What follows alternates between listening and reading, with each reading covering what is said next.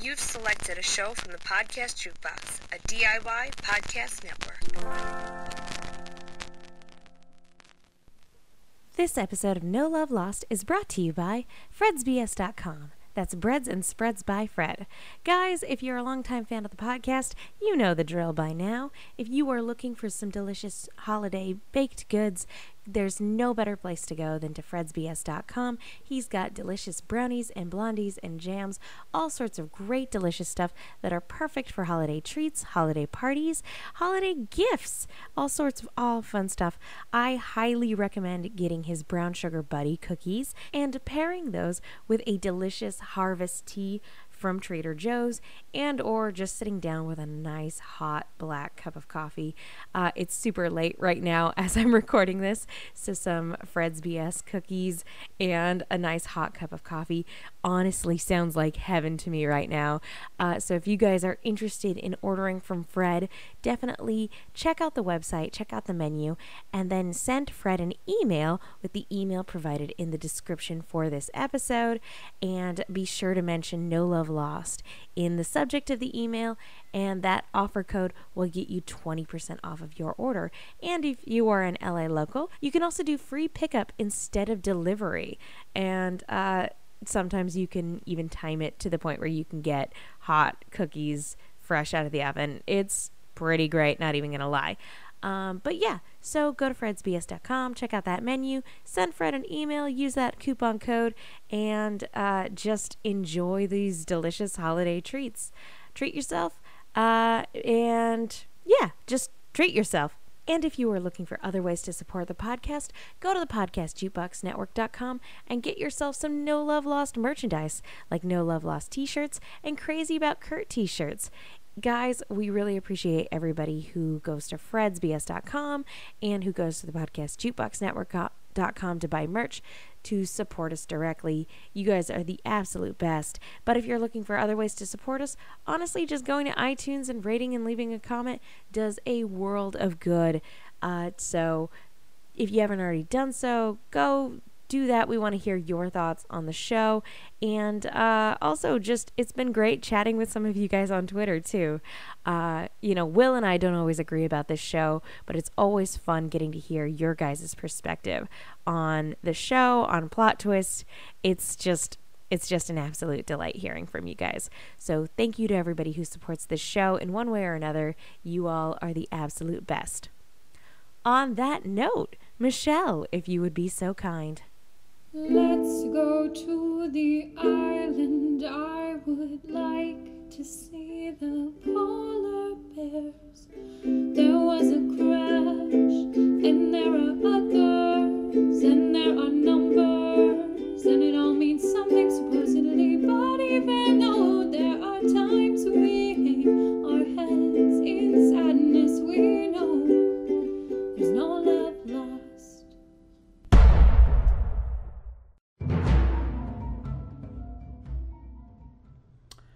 we had to go back.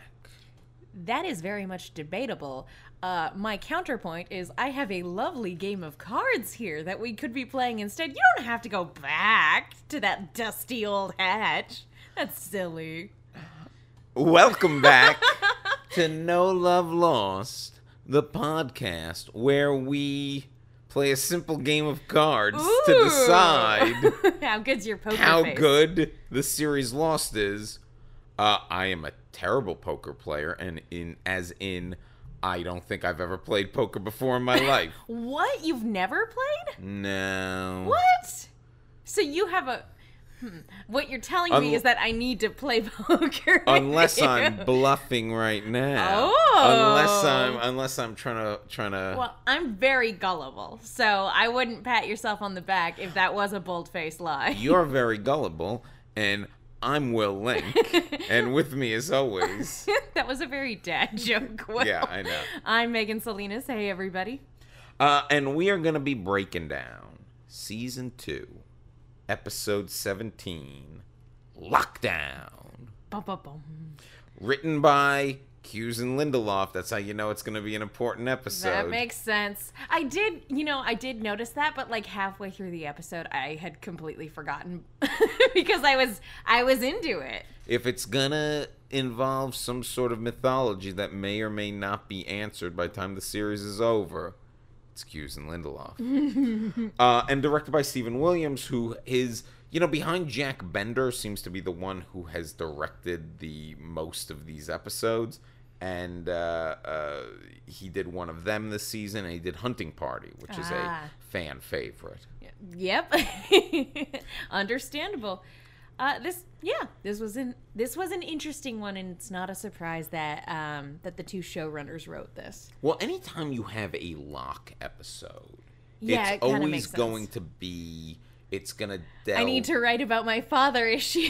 I mean, it, yeah, it's going to be very heavy into a lot of the themes of the the show overall. Whereas, you know, although I would say all the backstories fit into some of the overall themes, Yeah. an episode about Charlie's backstory is a, always going to be a little different than an episode about Locke's backstory. exactly. And uh, the the demons that they have to face are always going to be a little different. Yeah.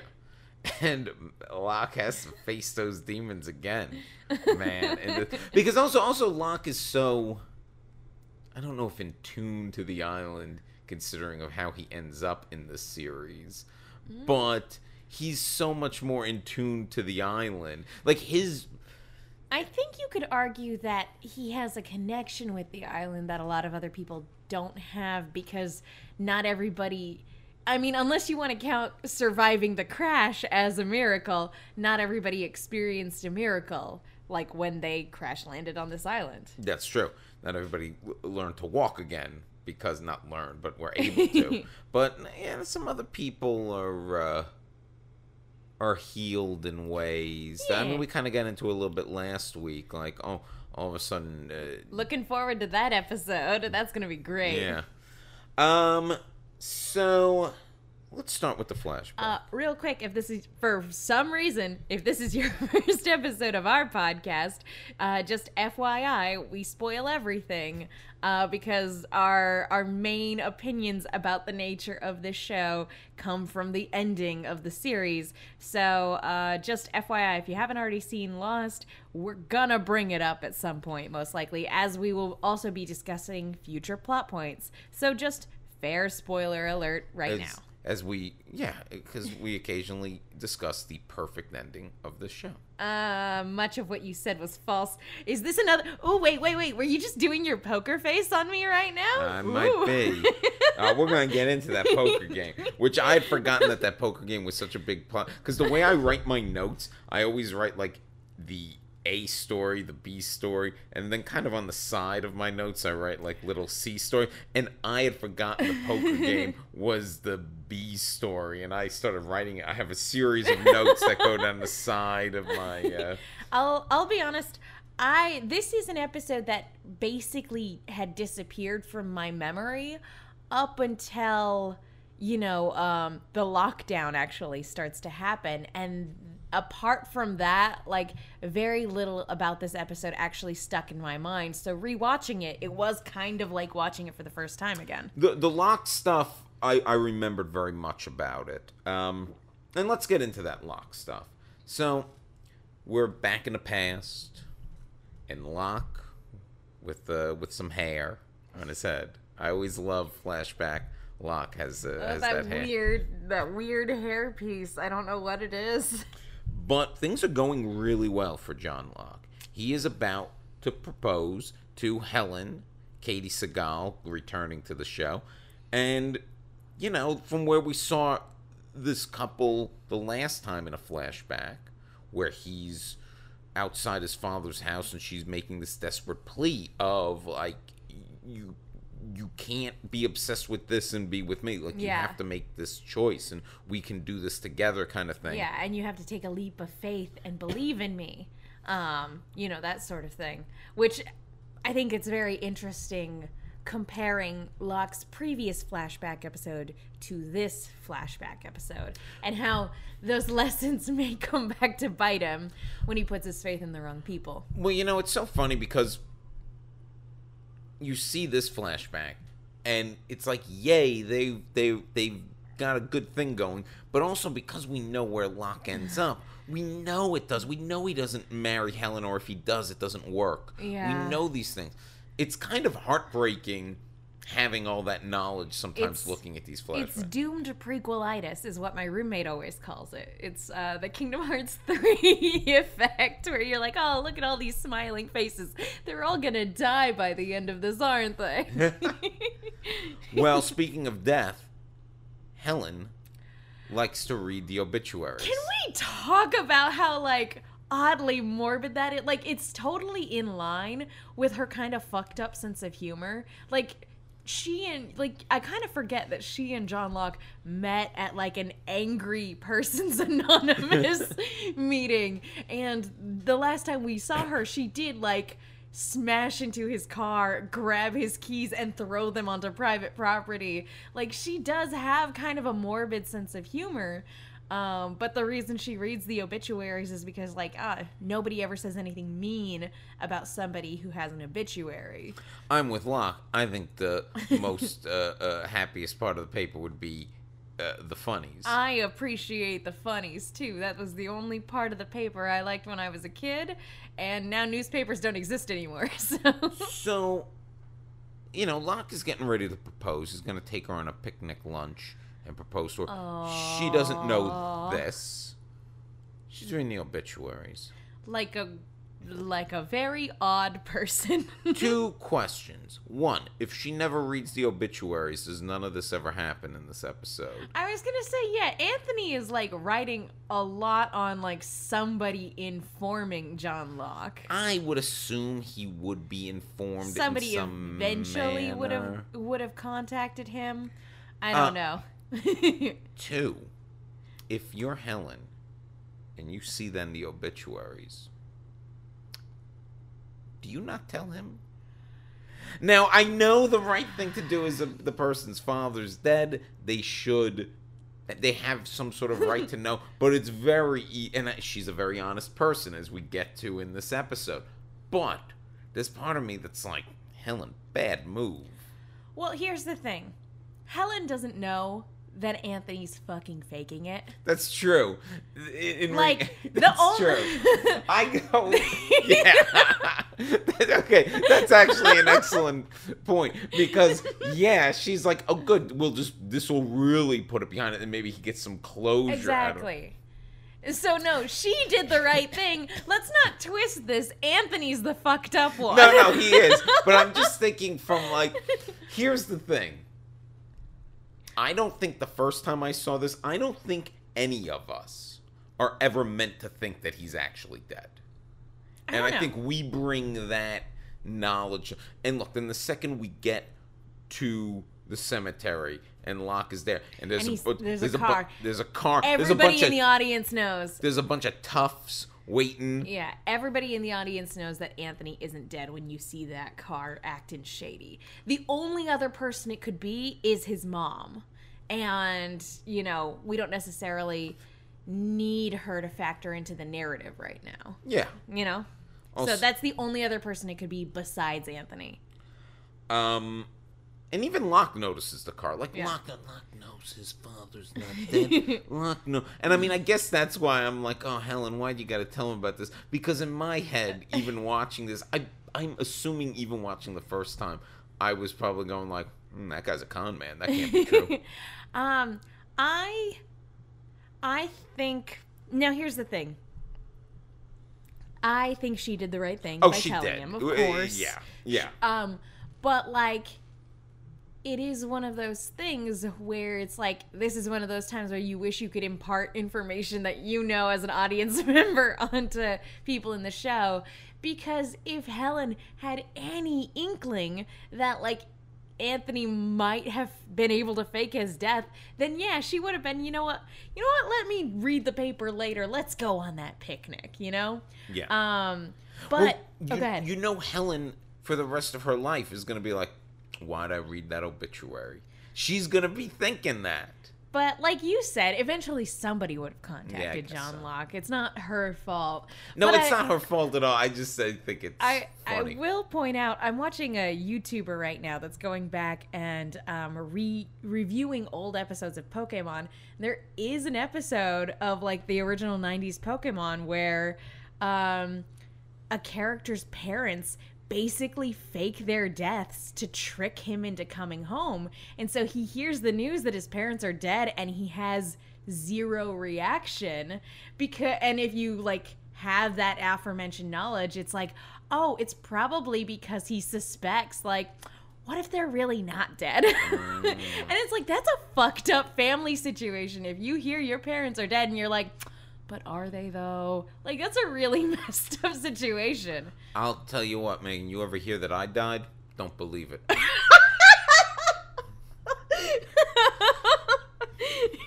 and I want you to show up at the funeral. I want you to be. He's faking.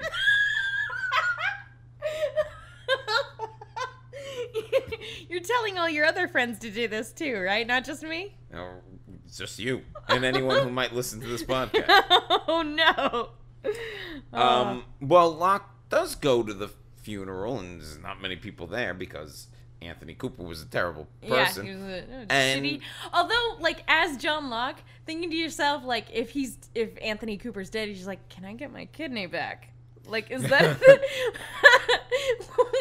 what's the expiration date on me being able to get my kidney back from the guy who took it from me? But he says, "I forgive you." Yeah, yeah. Um, then we see that Locke, right now, his job, he's not working in the box factory yet. He's uh, inspecting houses. Yeah, And- which honestly makes a lot of sense given how handy he is on the island, right?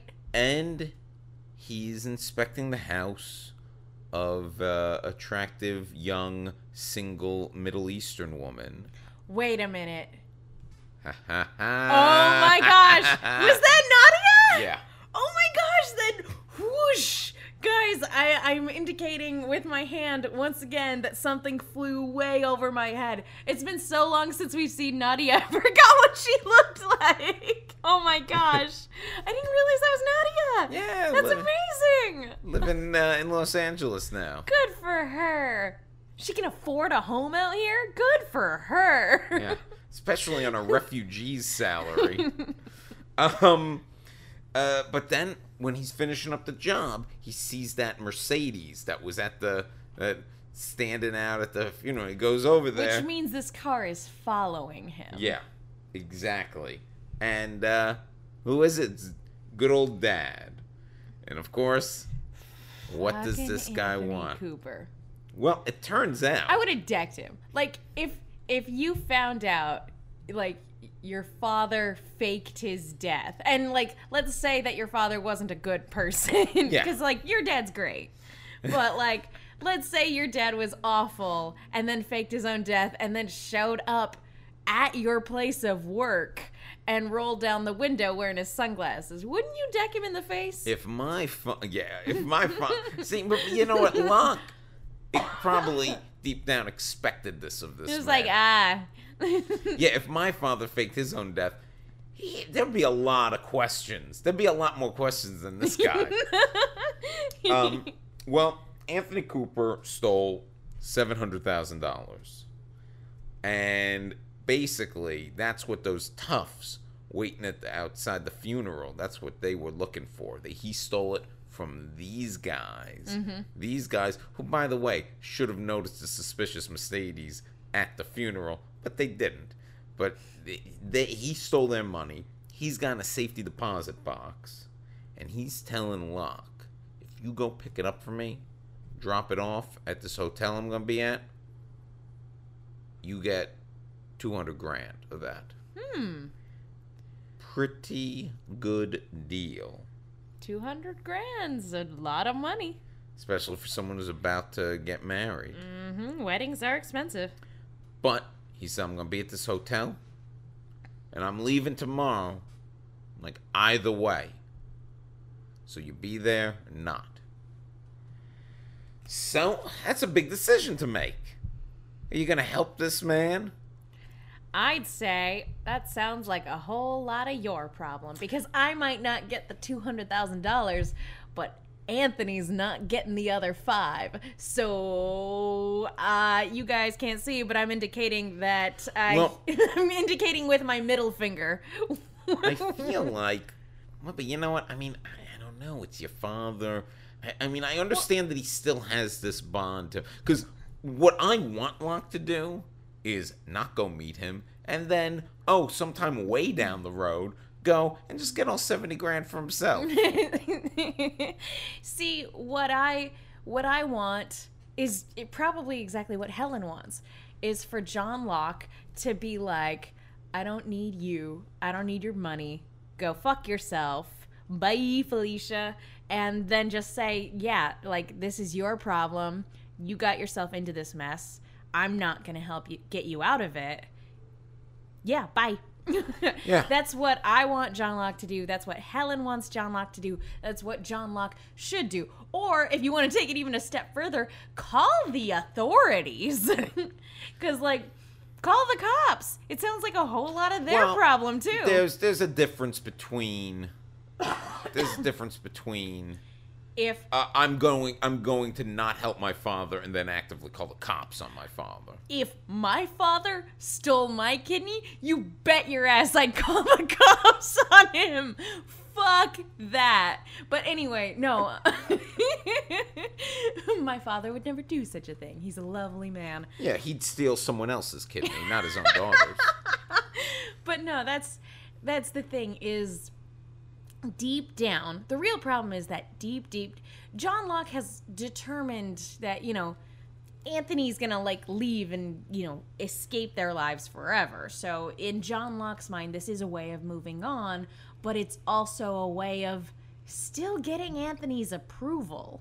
Like deep, deep down, he does want Anthony's approval, and ultimately that's why he goes through with it. Yeah, in his mind, he's also justified it as Anthony's going to leave our lives, and we can put all of this behind us. He's fooled himself into thinking this is how he gets closure. And that's not it. That's the trap he's set for himself. And it's really tragic, but also it's great and perfectly in line with what we know about him and the struggle that he's going through. But the mistake Locke makes isn't helping his father.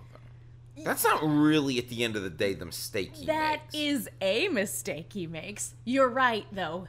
The mistake is lying to Helen. So he does go to safety deposit box, and there's a whole lot of cash. And he shows up, very excited home. And Helen is a little hmm, because the the toughs, the gangsters. I keep calling them toughs. I was gonna say who toughs. calls him that. I call them that. I don't know because they're so ill-defined. Like who these guys he ripped off? Like who were they? They're so ill. They are generic street tough. They are slick back. They're wearing leather jackets. Are they in the mob? Are they Like, greasers? Yeah. Are they drug dealers? Like who are they? They're like Anthony the- never specifies. They're the most generic, and they're also like.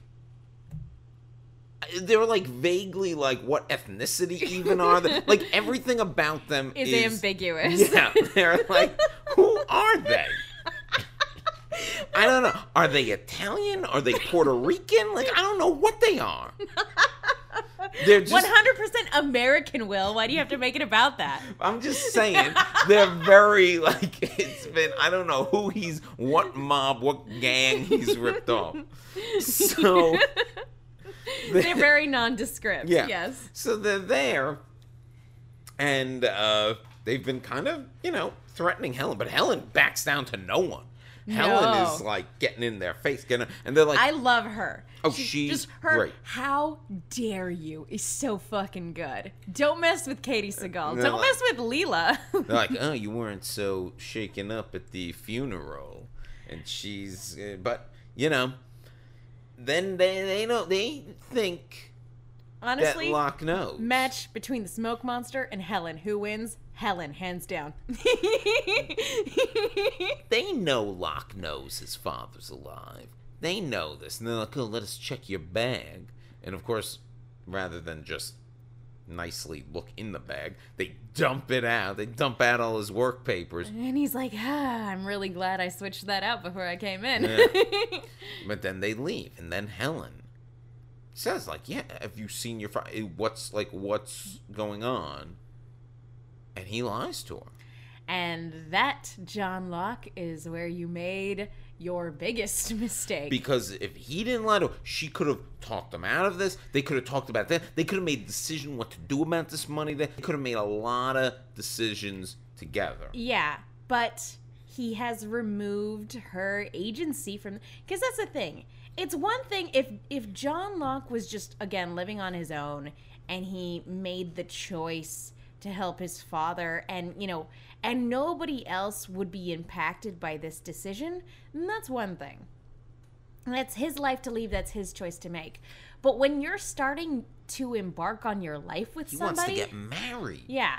When you are starting a partnership with someone, it it doesn't matter how old or young you are. It doesn't matter, you know, all that other stuff. Nothing nothing about that matters. If you are engaging in a partnership with somebody um, for the rest of your lives, then you have to be honest. Because what Locke is ultimately wanting to start off their union with is a deception. And that's not good. That's the opposite of good. He's wanting to start their clean slate. Like, their clean slate wouldn't be a clean slate.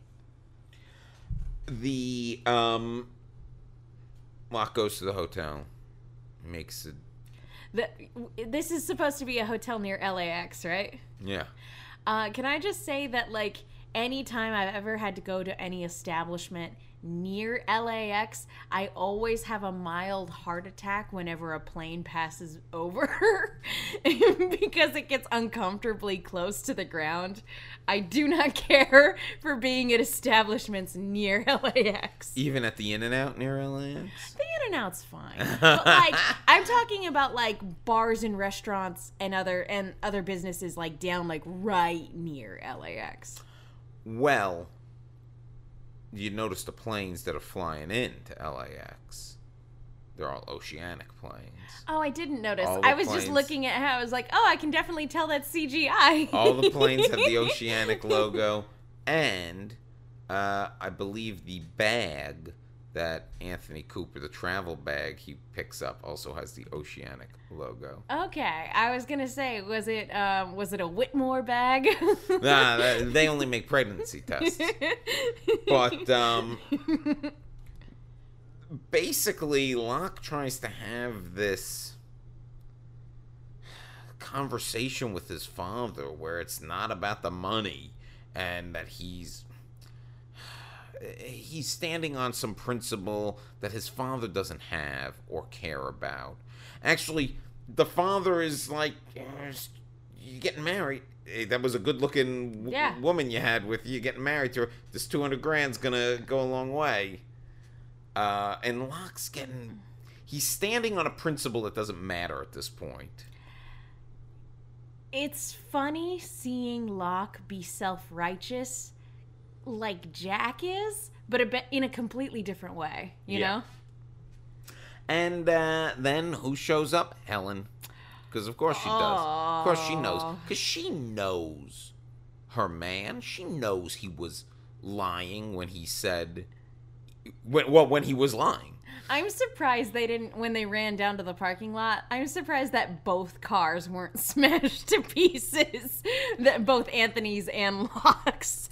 Well, I Given found- Helen's track record. Because I love the character Locke and I want things to work out for him, and I know they don't in the series as a whole, which is very upsetting. Yes, it's it is a tragedy. Um, I felt so bad for Locke in the parking lot scene because of course, yeah. I mean it's so heartbreaking, and it's so because it's also really the last moment of it's pathetic in a way, like sadly pathetic, because so she he lied, and she's like, "You need his love more than me." yeah. and then he goes to propose. He proposes then, Oh. and it's so awkward because, and she knows it's awkward, and everyone knows it's awkward, but him that he's like, I got to do this now because he feels like he's about to lose her, And she just says no. Yeah. Because she has to say no at that point. Yeah. Like, that can't fix. That's not going to fix the problem. And he's doing Nope. that That's moment. like having a baby to fix your relationship. and look, and look, Locke wants to marry her legitimately. He loves her, he loves but her. in this moment, it's about I need to fix this. Again, a very Jack thing, right? Yeah, Yeah. yeah, Um, I think it's less even too about like I need to fix this and more like I'm going to lose this. Like everything's falling apart. Like I have to I have to do whatever I can to to hold on to keep from losing everything. Um, and then she leaves. And then his father leaves too. He's left with neither of their love. Yeah. That's what happens when you try to have it both ways. You I- can't. I guess he does have two hundred grand. I mean, yeah. it could be worse. Wait, did Anthony lock the door on his way out? Oh no! Damn it! now Let that goes to what. the maid. That you just you break the door down and you pay to replace the door with that money. So now let's get to the island. And we pick up literally right after well actually I should say there's a little there's a little bit of business um in which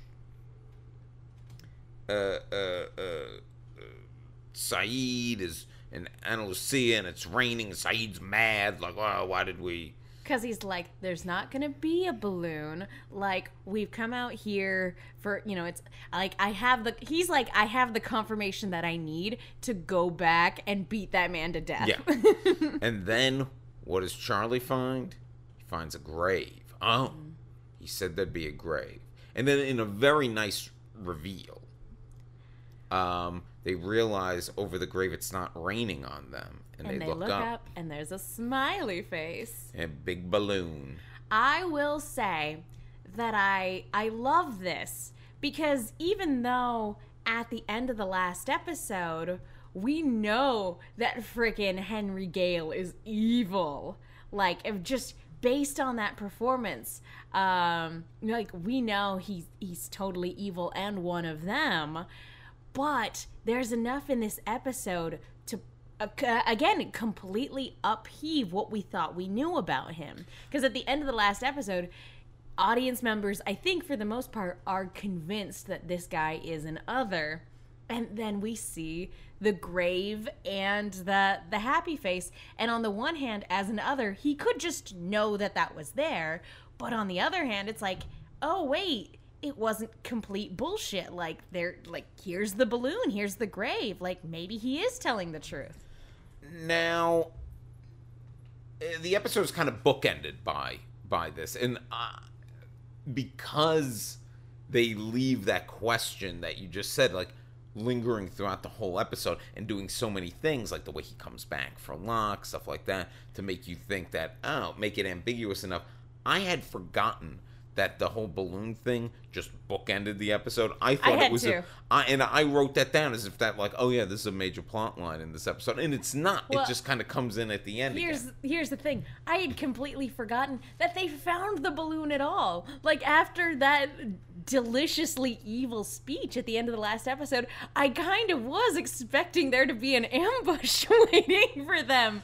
Nope. And I was like, "Oh, did I just forget that they got attacked by the others?" And I was like, "I guess I did. Like I'm just going to watch and see this all play out." the the only reason I remembered that they there was a balloon is because I distinctly remembered them finding the real Henry Gale's driver's license. Yeah. that's the only reason I remember. Like I didn't remember like that scene so much and that great reveal of the balloon, but I remembered. I knew they found Henry the real Henry Gale's body because I remember them being like, "Here's a driver's license," and I remember just being some black guy from Minnesota.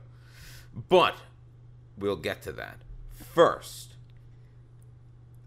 Ben has- made his comment about the ambush, and Locke and Jack don't find his quote unquote joke, Very funny. very funny. And they start questioning him again, like, can you draw that map again? Like, uh, and there's this debate of, you know, like, well, that, Ana Lucia is long gone. We're never going to catch up to him. Yeah. And what whatever's happened has happened. And Jack is furious. Because he's like, gosh darn it, I'm the one. Yeah, I'm just, just And- doing his leader thing. and he goes, he's like, yeah, like, lock him back up in there, blah, blah, blah. And of course, while Locke is locking Ben slash Henry back up in the thing, he go, Locke, or Ben goes, why do you let him talk to you like that? Now, again, to Locke's credit, Henry says that, and then Locke immediately throws him in there. And I was like, thank you, God. Because obviously he did get under under Locke's skin, but he's smart enough to not to not like let Henry start openly manipulating him right here. He's like, Yeah. come on, I'm not stupid. So he just grabs him and throws him in there. Yeah. And so I was like, okay, good job, John Locke. Way to go. So, Locke stares angry, you know. Now, a little while later, starts hearing some sort of weird static yeah, weird feedback, right? yeah, over the uh, over the the speakers in the hatch. Episodes like this where I'm very thankful I watch with closed captioning on. Oh, so maybe you heard some stuff in that static. It that- was um it was it was a Was a uh, further countdown. it was further in the countdown. It was like 28 27. Okay. So it was because I didn't hear the countdown down. until we started getting to. So Ben, of course, is like, "What's happening, John? What's happening?" and uh, it's a countdown, and Locke is it's starting to come in clearer. But why is it counting down? What's happening? And then it goes off. It, it reaches its it, it, it, ends. It the countdown zero, it yeah. hits zero, and the blast doors start to come down. This was such a great moment. Can I just say that, like, those walls started coming down, and I went, "Oh shit!" Like, oh, this is so good. I forgot about this. The blast doors are coming down. Locke is able to get a crowbar under one of them, Which is brilliant. but they're stuck in there. Yeah. And That's the last good. time Locke had been out by the the computer and the countdown clock uh, for pushing the button, it said they had like I, I believe forty seven minutes. Yeah. And now This isn't a stuck. this isn't a very well designed hatch, now is it? Now they are stuck. Now, I do want to point out this is an episode written by Carlton and Cuse. Uh, obviously, my memory of this episode, as I have admitted, is non existent. Um, and what Locke, d- you know, not to jump too far ahead, but Locke basically ends up determining that this whole thing was a random coincidence. Carlton and Cuse wrote this episode. Do we? And Cuse. Oh, Lindelof and Cuse. Sorry, my apologies. Um, Carlton Cuse is one person. Carlton and Cuse. it's like one of those law firms. It does sound like it. um, but they wrote this episode, and Locke determines that all a crazy random happenstance. Do we ever, at any point, find out what may or may not have triggered this event? I don't remember. Okay, I have a little bit of a problem with that. That being said, in like as an isolated incident, it works for this episode. It works exceedingly well. If you take a step back and look at other loose ends and unexplained things in the show, you can point to this as another example of like, oh, well, why this happened is a thing that's also never explained. And that's all I'll say about it until we get to the end of the show. Um. So anyway, Locke can't open up. He can't. He can't get the blaster open. Not by himself. So he recruits Ben. Ben comes out Which, to be fair, uh, you're trapped. because he has to. Also, he knows they got to push that button. Mm-hmm. Jack's not coming back anytime soon. If they don't push that button, you know the world's gonna end. If that's what you believe. now, here's the thing: is that like, if Jack had been the one trapped, and like the button, you know, countdown was going down further and further, do you think he would have been as fervent about getting out? Or if he would have been like, oh, you know what? F it. we'll see what happens. We'll get out when we get out. But, like, yeah, we'll see if I that think- countdown actually does anything. I think he would have been just because you don't want to be off chance that on yeah, the off chance that it self destructs, you yeah, know. you don't know what's really gonna happen. Um, although I guess so. He's he's with Ben, and they're they're, they're trying to together get more leverage and open Yeah. this this thing up. Eventually, they get a toolbox in there to to keep it open a little bit, and oh, this sucks. This Yeah. sucks. and locked. Oh, oh, but by the way, we should also say that there's a back and forth between Locke and Ben, where Yeah. Locke is getting kind of desperate. He needs his help, and Ben's like basically like, "You have to promise to protect me. Yeah. You have to promise because they want to take all their anger about all their situations out on me. They're gonna beat me to death. They're gonna fucking kill me. You need to protect me." yeah. And that's Which basically had the he deal. been a normal person, I would be like, that's a completely fair argument, Henry. but because he's evil Ben, So go they- fuck yourself. they get the thing propped open to a certain degree, and they get the toolbox in there. And Ben goes to sl- uh, ben, uh, Oh, Lo- Locke, John. yeah. John goes to slide under, and Ben's even being like, eh, maybe don't do that. and he does it, and of course, Ah! Boom, down on his legs because everything with Locke is the legs. Oh, why is it always the legs? Although I will say that, like, not gonna lie, when the uh, when they initially get the toolbox in there, I was going, no, no, go, go, go, go. yeah, you gotta move fast. Yeah. they didn't move fast enough. They didn't. They didn't. Um, but of course, the second he gets underneath it, that's that's when the like I I, I will admit I jumped when I flinched when the the the toolbox starts collapsing in on itself. I definitely It's a good. It's a good effect too. Yeah. Now, Locke is stuck there. Things getting desperate. He knows the countdown's getting closer. So he asks Ben, Henry, to go through the pant the vent in the pantry, Mm-hmm. climb to the other side. Why didn't Locke just do that?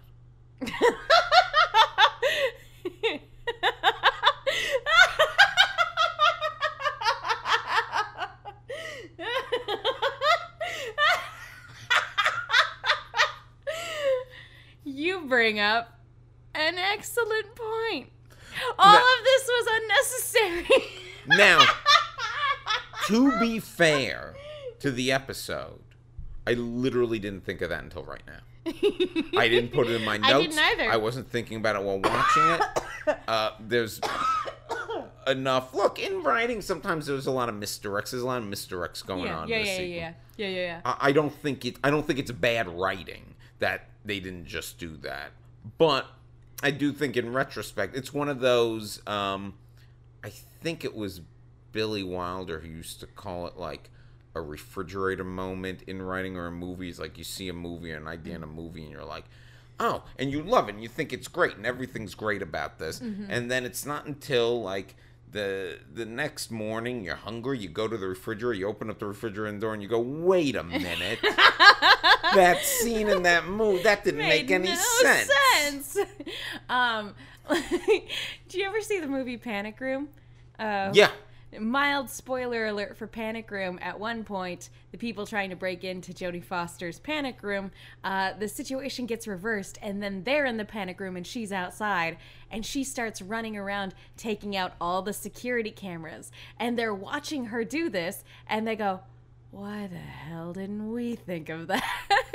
and I imagine John Locke when that door came down on his legs and he's looking up at the pantry, you know, upside down, going like, "Oh, I could have done that." well, I mean, and, but you know what? That's a legit because we've all been in situations, not maybe this dire, but where we're like, "Oh, we should have just done Oh, that I'm a stupid thing." dummy. Like, and I mean, it's probably just that.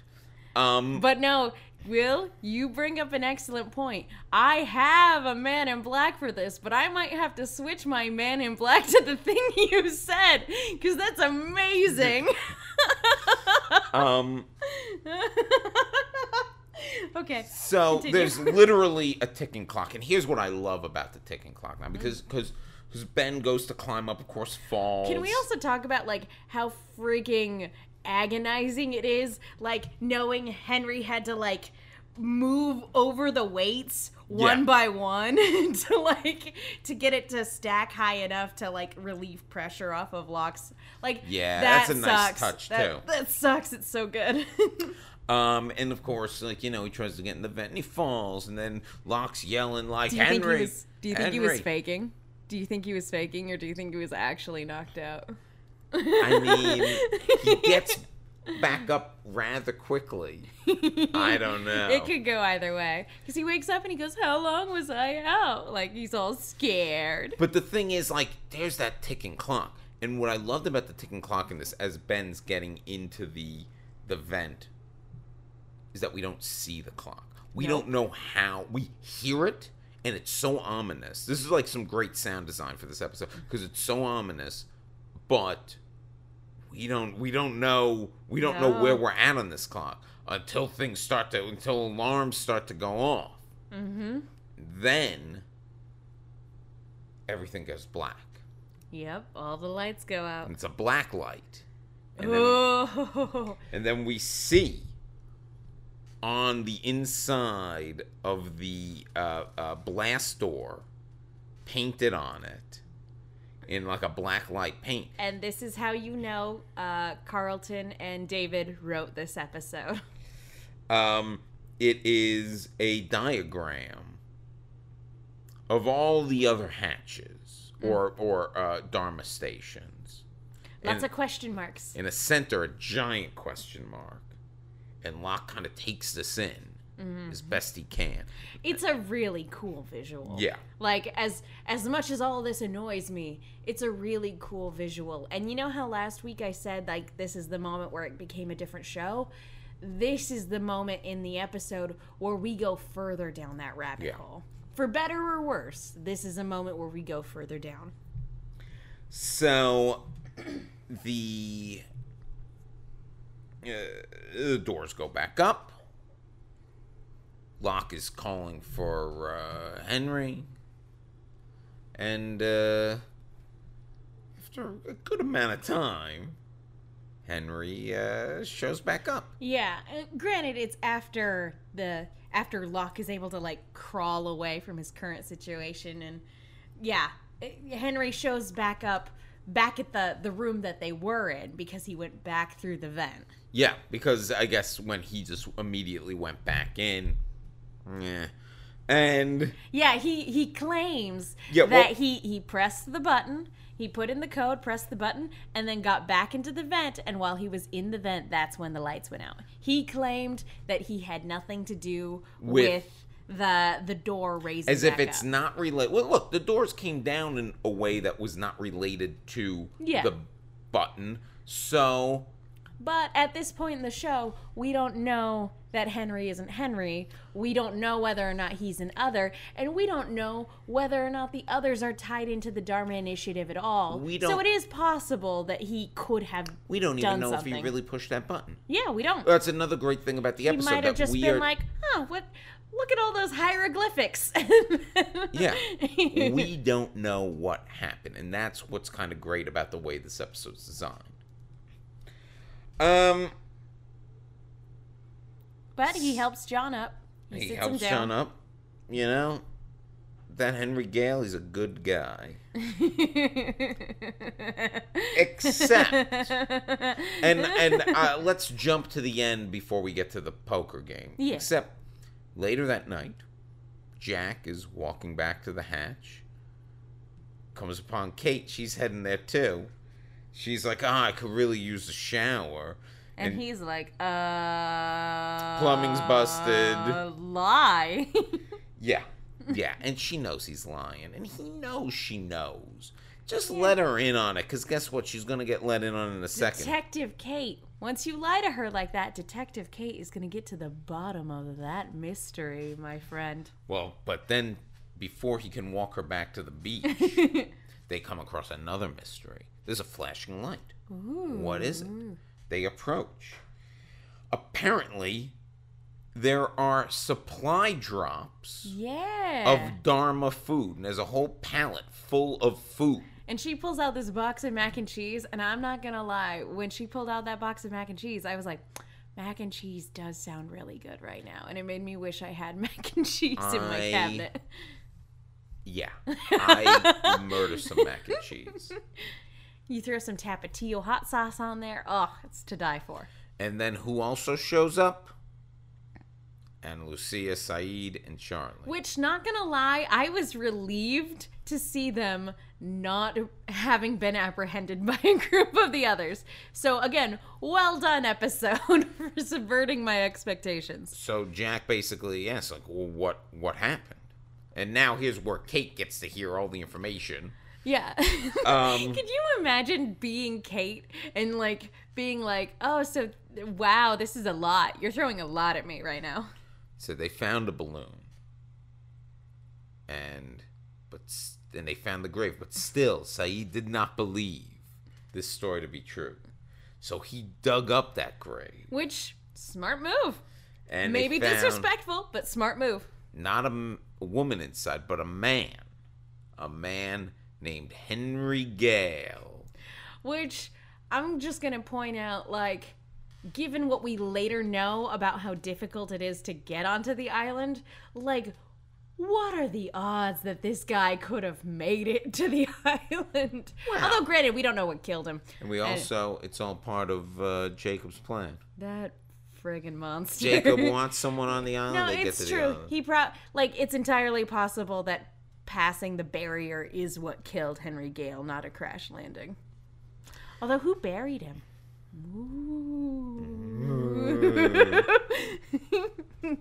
Well, I'm assuming uh, Ben and the others. Maybe I don't know. we don't know. But there's another storyline going on.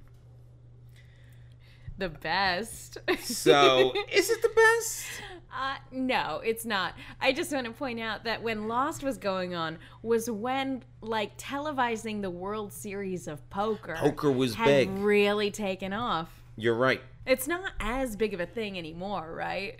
But like at the time, I'm sure it still is, but it's less in the cultural zeitgeist. Yeah, at the time, Like, I my parents watched the World Series of Poker on TV all the time. Like they definitely were wa- like I was watching Lost and going like what are you guys watching? You're watching people play cards. That's not engaging. Let me I'm going to go watch my show that will definitely pay off and make sense. what a fool I was. So, Hurley wants in the loop. He's talking to Jack. He's like, I want in the loop. But Jack is like, ah, there's no loop to be in. Fucking liar. He's so bad at it. And while he's there, you know, he checks out Claire's baby. Ah, the baby's healthy. Which again is like, "Oh, that's his nephew." Aw. And then Libby comes up, and Libby's kind of pulled a muscle. And, you know, she could use something. And this is that. basically all like, you know, he's been away. He's been hiding in the hatch. So everyone's one- coming to him with the medical problem. Exactly. But it is also just narratively speaking, acting as a way to delay him from going back. Yes. Which I may have a problem with later. Well, you Uh, I, know, to me well, this to me this works because again if the doctor's been hiding out for several days and then he pops his back Well- his head back up and you don't know how long it's going to take for him to come back yeah i'm going to flag him down My pro- we'll get to my problem in a bit. It's a little different than that, but it's it's everybody having a thing all at once yeah, you'll see. Okay okay okay Um, I've built it up now to something that's not. we'll get to it when we get to it Um, and he's like, "Oh, you need uh, I forget what he says, like some painkillers or something like ibuprofen or or yeah something. I don't know. And some icy like, hot yeah, and he's like, well, you know, the going price is ten loads of laundry. Well, that's a lot of laundry. and is that all Sawyer's?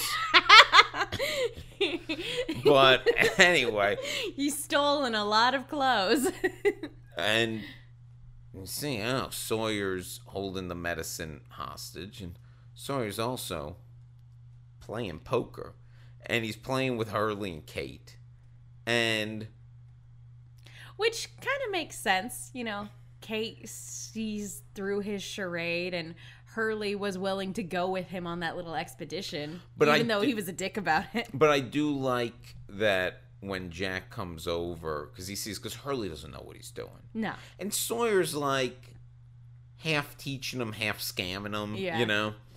Um.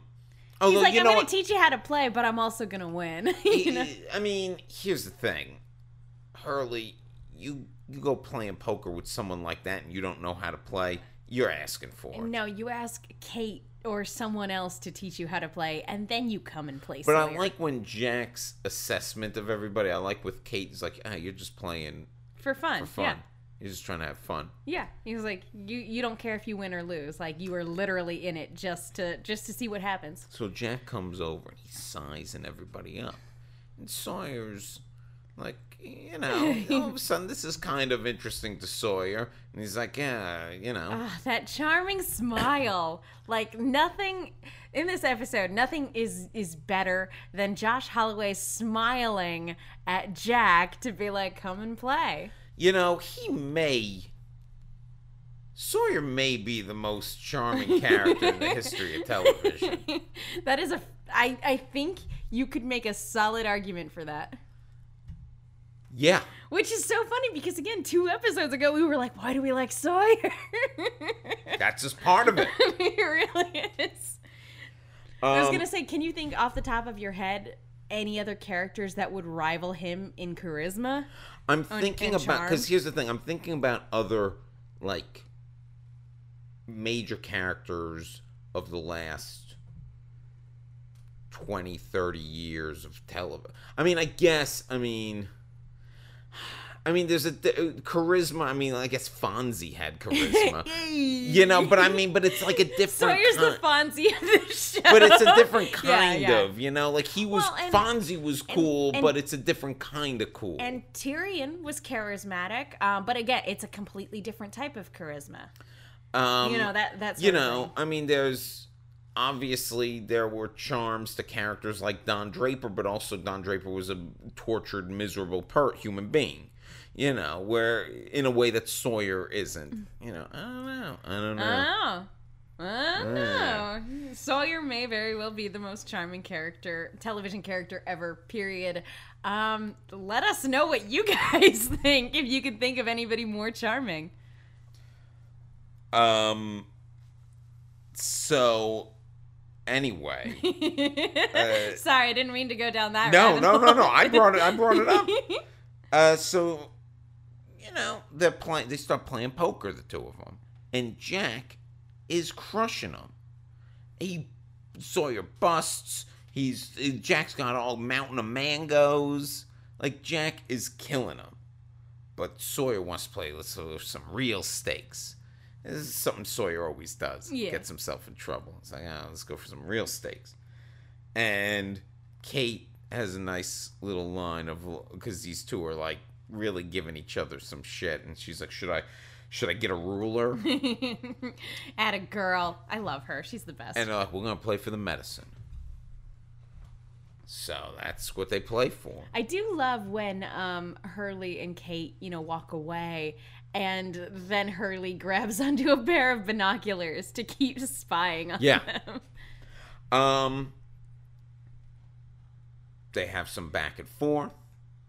Sawyer asks Jack where he learned to play poker. Jack says it was in Thailand. That's not true. He says a, a, a city in Thailand that I can't remember It's now. where he got his tattoos, is what. Ugh, um, I groaned so loud when he said that. To the worst episode of Lost, which we'll get to next season. When he, I never saw it. I can't wait. and he goes, "Is that where you got? Yeah, that's tattoos." But Jack also realized Sawyer's trying to distract him. He goes, "You uh, deal from the top of the deck." nice. Sawyer was trying to cheat. Um, yeah. so they're having this epic poker match, as epic as poker can get. and uh, Jack wins by bluffing, which aggravates Sawyer even more. Jack didn't have anything. Because Sawyer's the con man.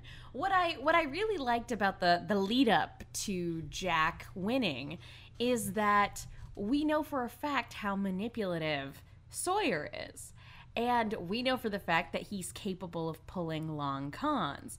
And wouldn't it be just like a con man to trick Jack into playing and then like ultimately like make Jack think that like he he's on a hot streak or whatever and then pull the rug out from under him and win at the very end just for the principle of it. Like Sawyer wouldn't have really gained anything um, by going all in and then taking everything back other than bragging rights. But bragging rights over Jack is something that like Sawyer will always revel Yeah. in. So to to this episode's credit for sure, we don't know whether or not Sawyer's pulling a long con or not. And the fact that he ends up losing is pretty awesome actually as far as Jack's uh, abilities go. It's a pretty great line also Jack has at the end of it where Sawyer's like, Hey, why didn't we play for the guns? Why didn't you want to play for the guns? And then Jack says, When I need the guns, I'll get the guns. That's a pretty baller move. Yeah.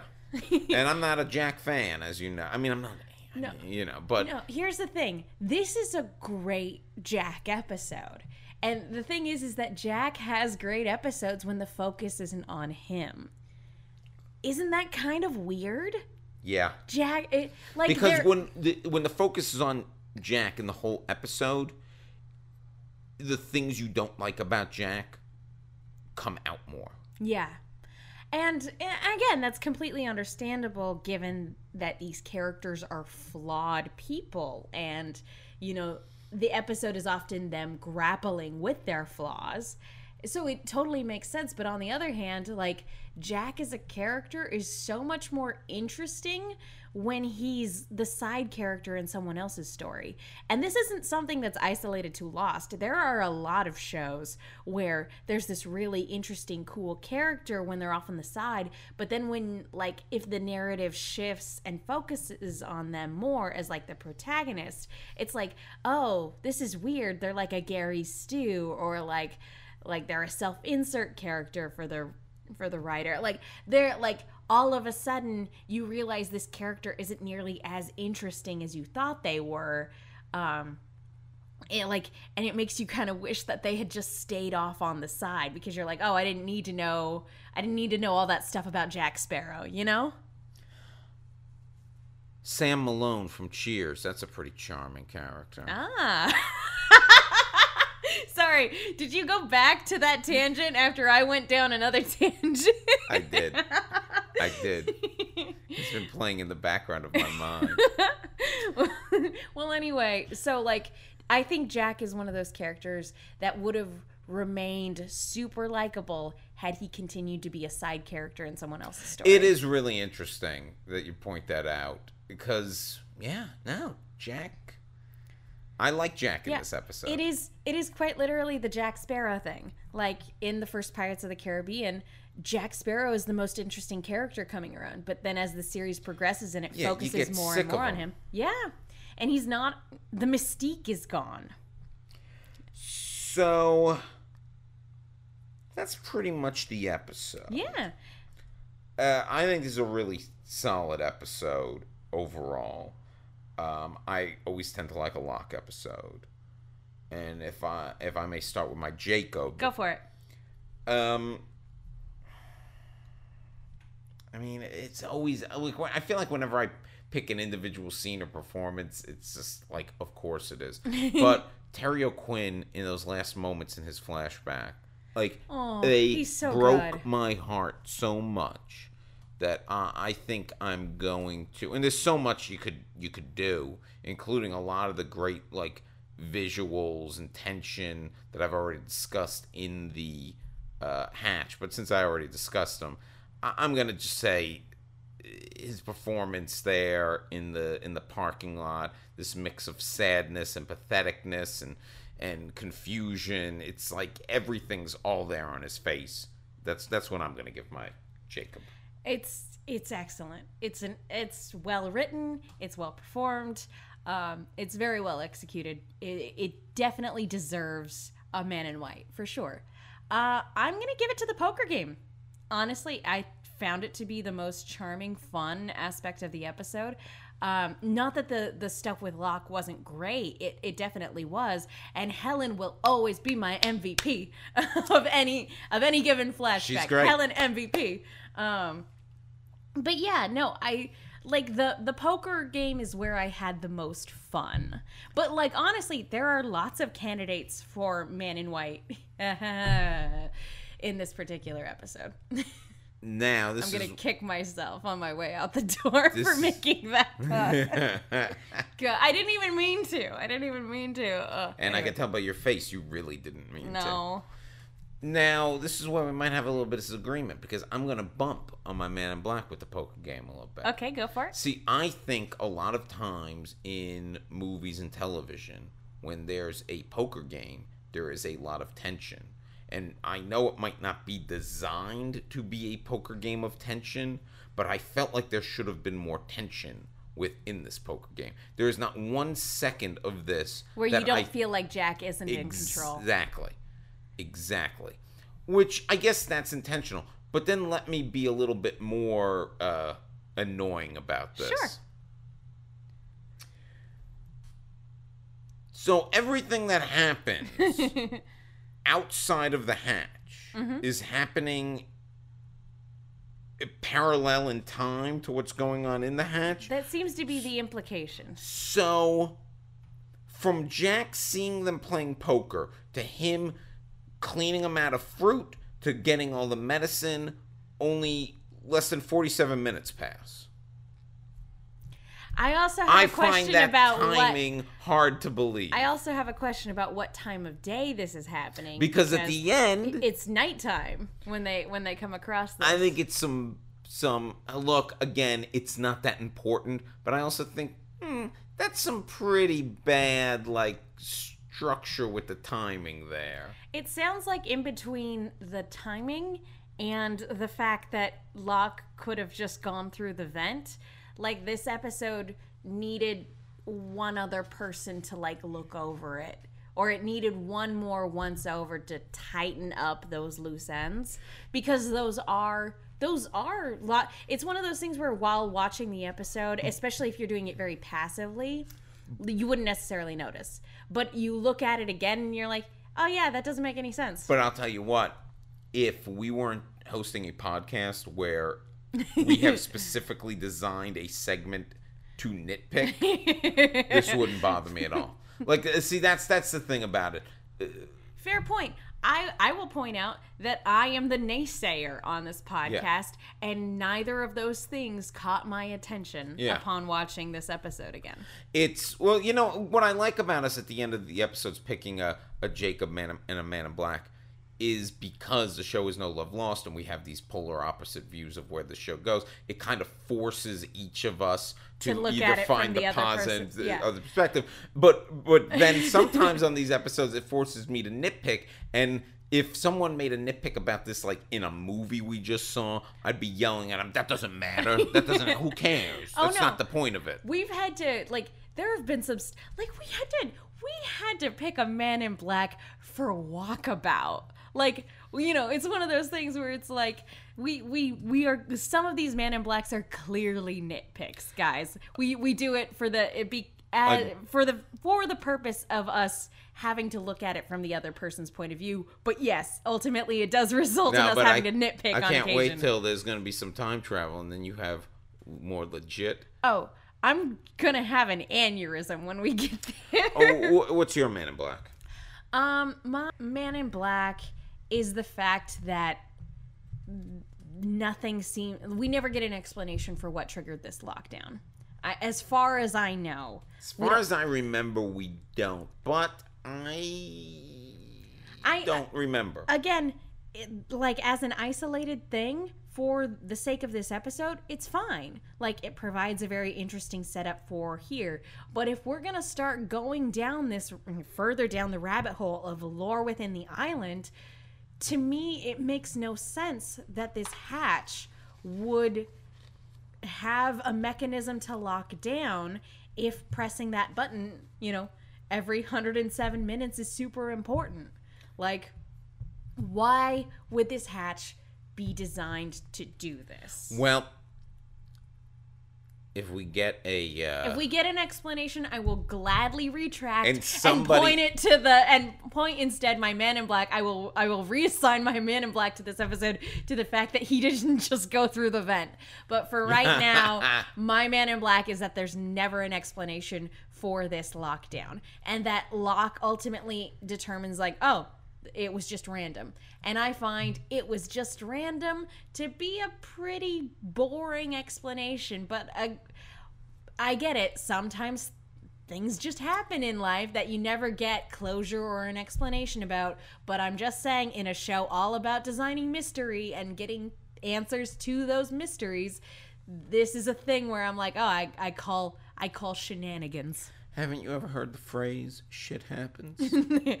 So, sometimes, I you know, some you know, uh, the line I keep using from Cinema Sins is sometimes a person in the woods is just a person in the woods. You know. so, Yes. um, we're getting towards the end of the season. It's exciting. yeah. Things are ramping up. Uh, Megan, where can people find you? You guys can follow me on Twitter and Instagram at the Menguin. That's T H E M E N G U I N. I also do a YouTube channel called Silver Screams, where my uh, co-host and I talk about horror things. And I'm also a member of Rooster Team Radio. And right now we are talking about this season of RWBY. So be sure to subscribe to Rooster Team Radio on your podcast app of choice and listen to us talk about RWBY and gush about all our fun theories for this season. You can follow me on Twitter at the real Will Link. Um, and yeah, you can buy my book on uh, Amazon. it. Crazy about Kurt. It's good. You'll like it. um, so until next time, see you in another life, brother.